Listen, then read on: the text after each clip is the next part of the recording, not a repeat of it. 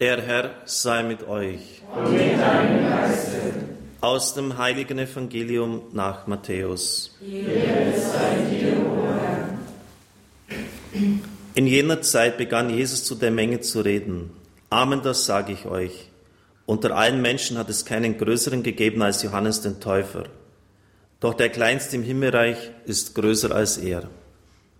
Seit den Tagen Johannes des Täufers bis heute wird dem Himmelreich Gewalt angetan.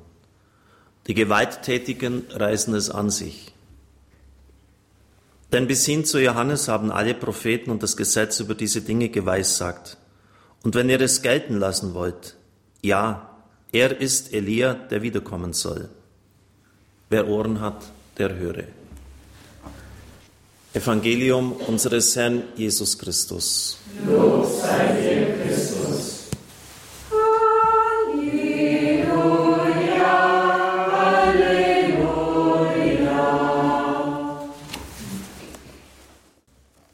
Liebe Brüder und Schwestern im Herrn,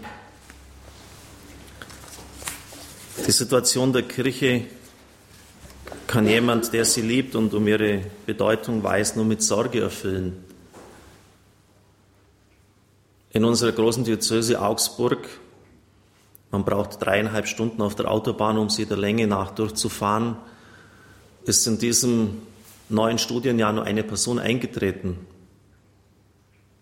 Und unsere Nachbardiözesen schaut es auch nicht besser aus. Da gibt es einzelne Diözesen, die schon fünf Jahre lang gar keine Berufung mehr hatten. Augsburg hat ungefähr 1000 Pfarreien und es gab, als ich noch Kaplan war, bei meinem Chef Prälat Oblinger 50, 40, 50, 60 Berufungen damals pro Jahr. Und jetzt haben wir eine oder manche haben gar keine mehr. Wie soll das weitergehen? Werden wir Verhältnisse wie in Frankreich bekommen, wo ein Priester 15, 20 Pfarreien hat? Und wir wissen ja, dass der Dienst des Priesters, die Sakramentenspendung, unabdingbar notwendig ist für unsere Kirche. In einer Missionszeitschrift habe ich dazu folgende Überlegungen gefunden. Leider habe ich mir die genaue Quelle nicht aufgeschrieben. In den letzten Jahren überlegte man weltweit in verschiedenen kirchlichen Gremien, wie man auf moderne Weise Christus erneut zu den Völkern bringen kann. Man entwickelte gut ausgeklügelte Pastoralpläne, schuf Kommissionen, organisierte internationale Kongresse. Denke jetzt auch auf Weltebene den Kongress, die Synode zur Neuevangelisierung und nützte in bester Absicht natürlich die modernen Kommunikationsmittel. Und doch zeigten vielerorts diese Anstrengungen nur wenig Erfolg.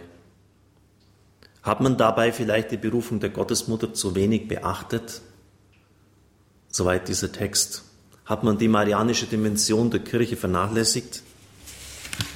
Der bekannte Schweizer Theologe Kardinal Hans-Urs von Balthasar hat einmal formuliert, ohne Maria droht das Christentum unter der Hand unmenschlich zu werden. Die Kirche wird funktionalistisch seelenlos, ein hektischer Betrieb ohne Ruhepunkt in lauter Planung hinein verfremdet. Und weil in dieser mann-männlichen Welt nur immer neue Ideologien einander ablösen, wird alles polemisch, kritisch, bitter, humorlos und schließlich sogar langweilig. Und die Menschen laufen in Massen aus einer solchen Kirche davon. Die Menschen laufen in Massen einer solchen Kirche davon. Stimmt nicht diese Diagnose, die er sagt? Auch die ganze Polemik, die Bitterkeit, die unendlichen Grabenkämpfe, die nicht mehr aufhören wollen in unserer Kirche. Progressiv, konservativ. Sie wissen das. Die Uneinigkeit in den eigenen Reihen.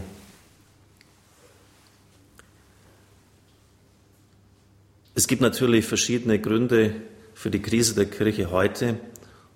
Und die Antwort wie man da herauskommen kann, ist vielgestaltig.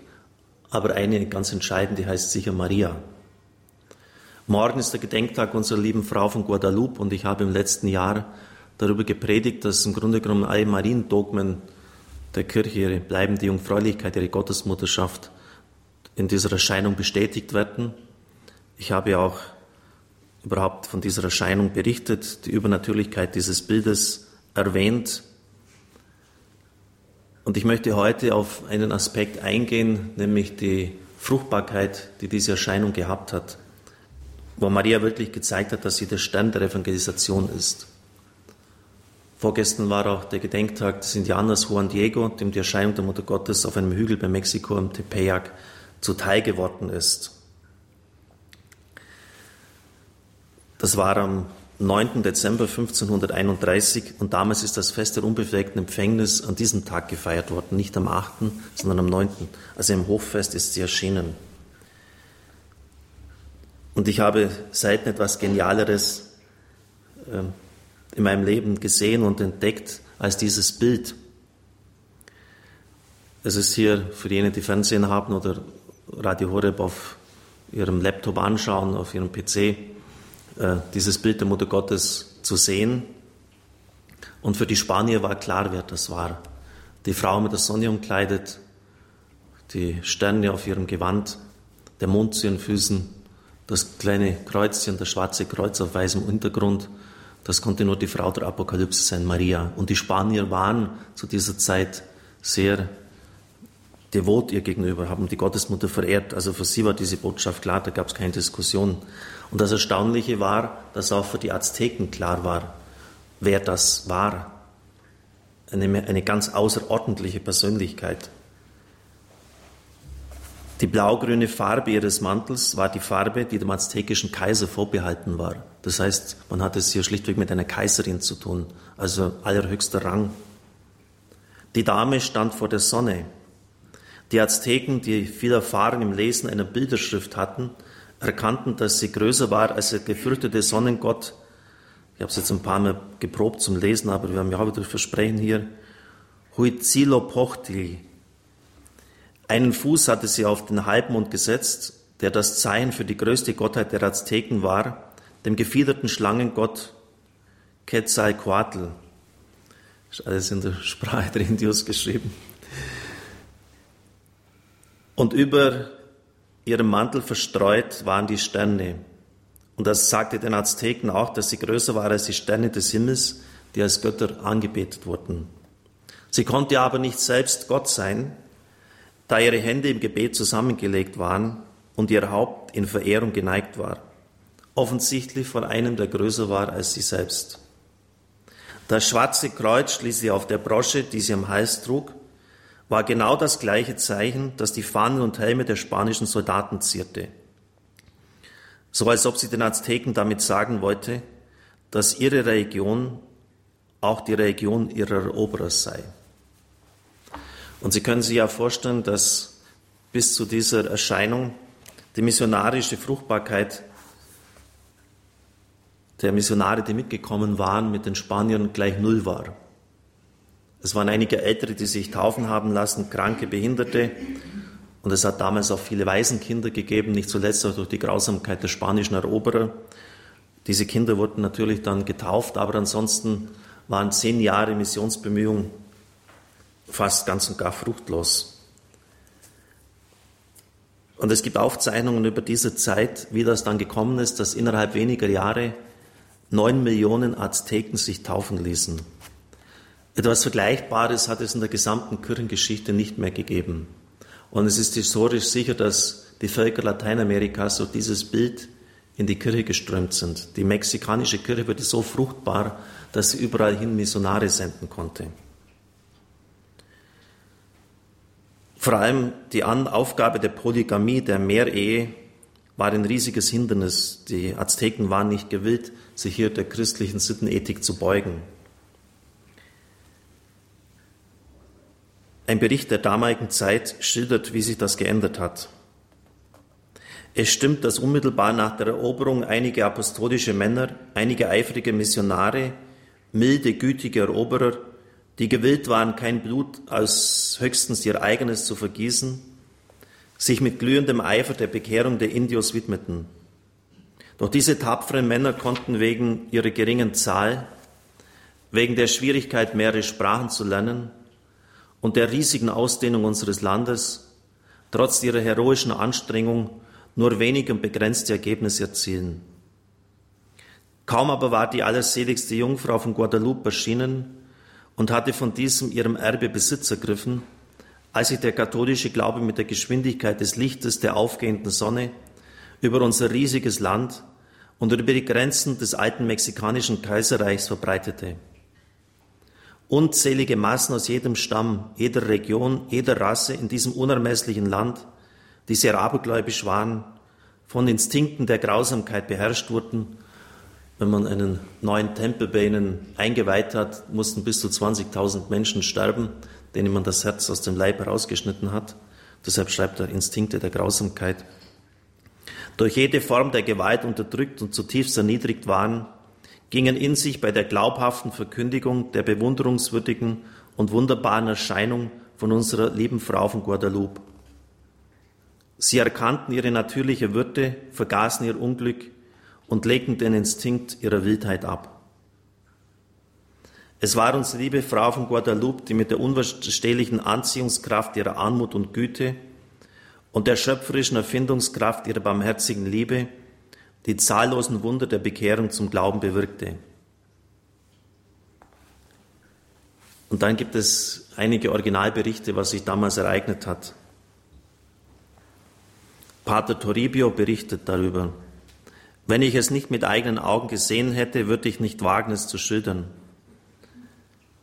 Ich kann bezeugen, dass in dem Kloster von Quecholac ein anderer Priester und ich selbst 14.000 und 2.000 Seelen in fünf Tagen getauft haben.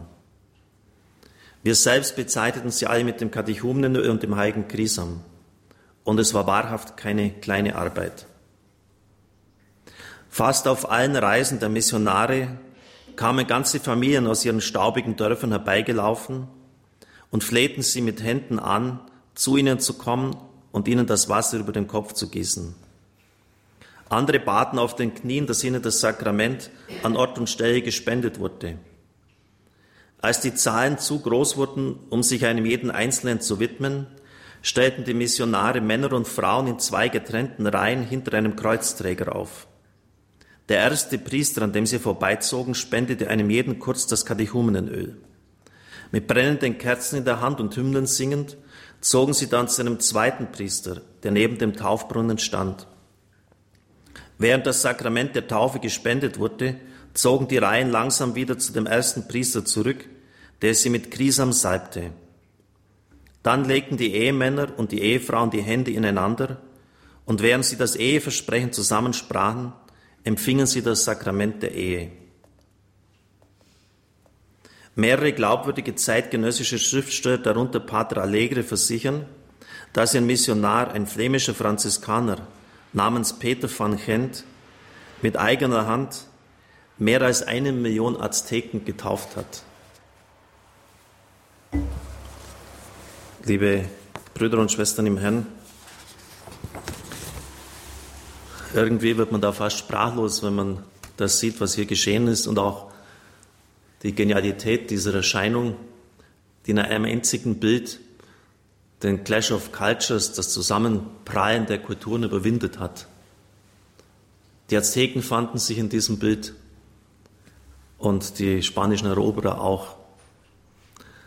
Und irgendwie habe ich die Mutmaßung, dass es vielleicht auch einmal beim Islam ähnlich sein könnte, Bischof Endro hat mir berichtet, dass er bei jeder seiner Kirchen in Pakistan, fast 99 Prozent muslimisch, auch eine Lourdes-Grotte hat.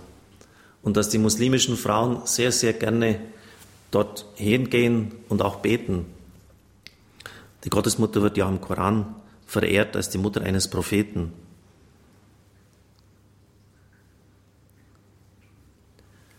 Offensichtlich ist diese Fruchtbarkeit mit der Mutter Gottes verbunden, dem Stern der Evangelisation. Und wenn wir in der Geschichte weiterschauen, dann sehen wir das auch bestätigt. Ich nenne nur unsere Patrone, die modernen, der modernen Kommunikationsmittel.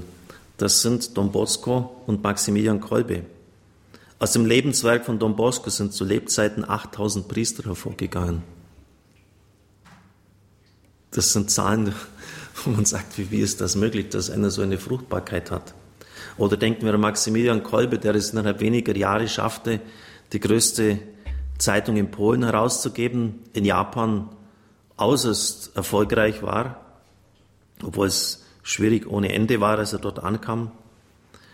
Und in dem Kloster, das er gegründet hatte, in Jepokalanov, waren fast 1000 Mönche. Man muss weit ins Mittelalter zurückgehen, bis man Konvente und Klöster findet, wo so viele Menschen miteinander der Mutter Gottes gedient haben. Oder ich kann auch Mutter Teresa erwähnen, die auch sehr marianisch war. Liebe Brüder und Schwestern im Herrn, es kann auch anders sein. Denn in diesen Tagen, vor einigen Wochen, war der Regens des interdiözesane Priesterseminars bei Wien, Leopoldinum, hier bei mir. Er ist gleichsam mein Pfarrkind. Er ist im Balderschwang aufgewachsen. Anton Lesser, Pater Dr. Anton Lesser. Und er hat mir berichtet und eine DVD gezeigt, dass sie so viele Berufungen haben dort, dass sie Wohncontainer aufstellen müssen. Sie können die Zahl der Berufungen nicht mehr fassen. Kurze Zeit später habe ich mit dem Rektor der Hochschule telefoniert und dem zuständigen Abt Dr. Maximilian Heim. Und er hat das bestätigt. Die Zahl der immatrikulierten Studenten ist in diesem Jahr nochmals um 34 gestiegen auf 272 und fast 200 Männer bereiten sich auf das Priestertum vor. Ich kann jetzt diese Frage natürlich nicht im Einzelnen behandeln, warum das so ist. Aber die marianische Dimension spielt offensichtlich auch mit. Und das hat kein geringerer gesagt als der Papst. 2007 war Papst Benedikt bei dieser Hochschule, die dann auch seinen Namen trägt, und hat eine hochinteressante Rede gehalten. Sie können das heute im Internet alles finden. Und ich rate Ihnen dringend, das einmal zu tun und nachzulesen, was der Papst auch als Grund angibt. Er spricht davon, dass das Gebet einfach lebendig ist. Die Zisterzienser sind jeden Tag um 5 Uhr in der Früh schon im Chorgestühl. Pater Weiner sagt immer, das ist keineswegs lustig, vor allem wenn man wie er bis 2 Uhr in der Nacht arbeitet. Und er macht das über Wochen und Jahre hinweg schon. Aber das Gebet trägt offensichtlich die Gemeinschaft und dann natürlich die marianische Dimension. Bernhard von Clairvaux war ja ein glühender Marienverehrer und er ist der zweite Gründer des Zisterzienserordens. Der Papst hat damals, 2007, gesagt, Bernhard, der mit 30 Gefährten ins Kloster eingetreten war, ist eine Art Patron der geistlichen Berufe. Vielleicht wirkte er deshalb so mitreißend und mutgebend auf viele berufene junge Männer und Frauen seiner Zeit, weil er so marianisch war. Und jetzt sollten wir vielleicht gut hinhören, denn gerade in unseren Breitengraden ist in den Herzen vieler doch eine marianische Eiszeit ausgebrochen. Wo Maria ist, da ist das Urbe der Ganzhingabe und der Christusnachfolge. Wo Maria ist, da ist das pfingstliche Wehen des Heiligen Geistes. Wo Maria ist, da ist Aufbruch und authentische Erneuerung. Mit den Worten des heiligen Bernhard lade ich einen jeden ein, vor Maria so vertrauensvoll Kind zu werden, wie Gottes Sohn selbst es getan hat. Der heilige Bernhard sagt, und wir sagen es mit ihm, mitten in Gefahren, Nöten und Unsicherheiten, denke an Maria. Rufe ihren Namen an. Ihr Name weiche nicht aus deinem Mund und weiche nicht aus deinem Herzen. Folge ihr, dann wirst du dich nicht verirren. Rufe sie an, dann kannst du nicht verzweifeln. Denk an sie, dann irrst du nicht. Hält sie dich fest, dann kannst du nicht fallen. Schützt sie, schützt sie dich, dann fürchte nichts. Führt sie dich, dann wirst du nicht müde. Ist sie dir gnädig, dann kommst du ganz sicher ans Ziel. Ich glaube, dass unsere bayerischen Bischöfe etwas ganz Wichtiges machen und Richtiges machen. Im Jahr 2017 sind es 100 Jahre, dass das Bayernland der Mutter Gottes geweiht worden ist. Und deshalb haben sich die bayerischen Diözesen entschlossen, jedes Jahr in einer anderen Diözese zu einem Marienwallfahrtsort zu pilgern, als Vorbereitung auf diese 100-jährige Weihe. Im nächsten Jahr ist das Augsburg, ist es die Knotenlöserin. Also hoffen und bitten wir, dass auch an der Hand Mariens die Erneuerung der Kirche in unserem Land, die wir alle so sehr ersehnen, stattfinden kann. Und dann wird sich auch die so sehr ersehnte geistliche Fruchtbarkeit wieder einstellen.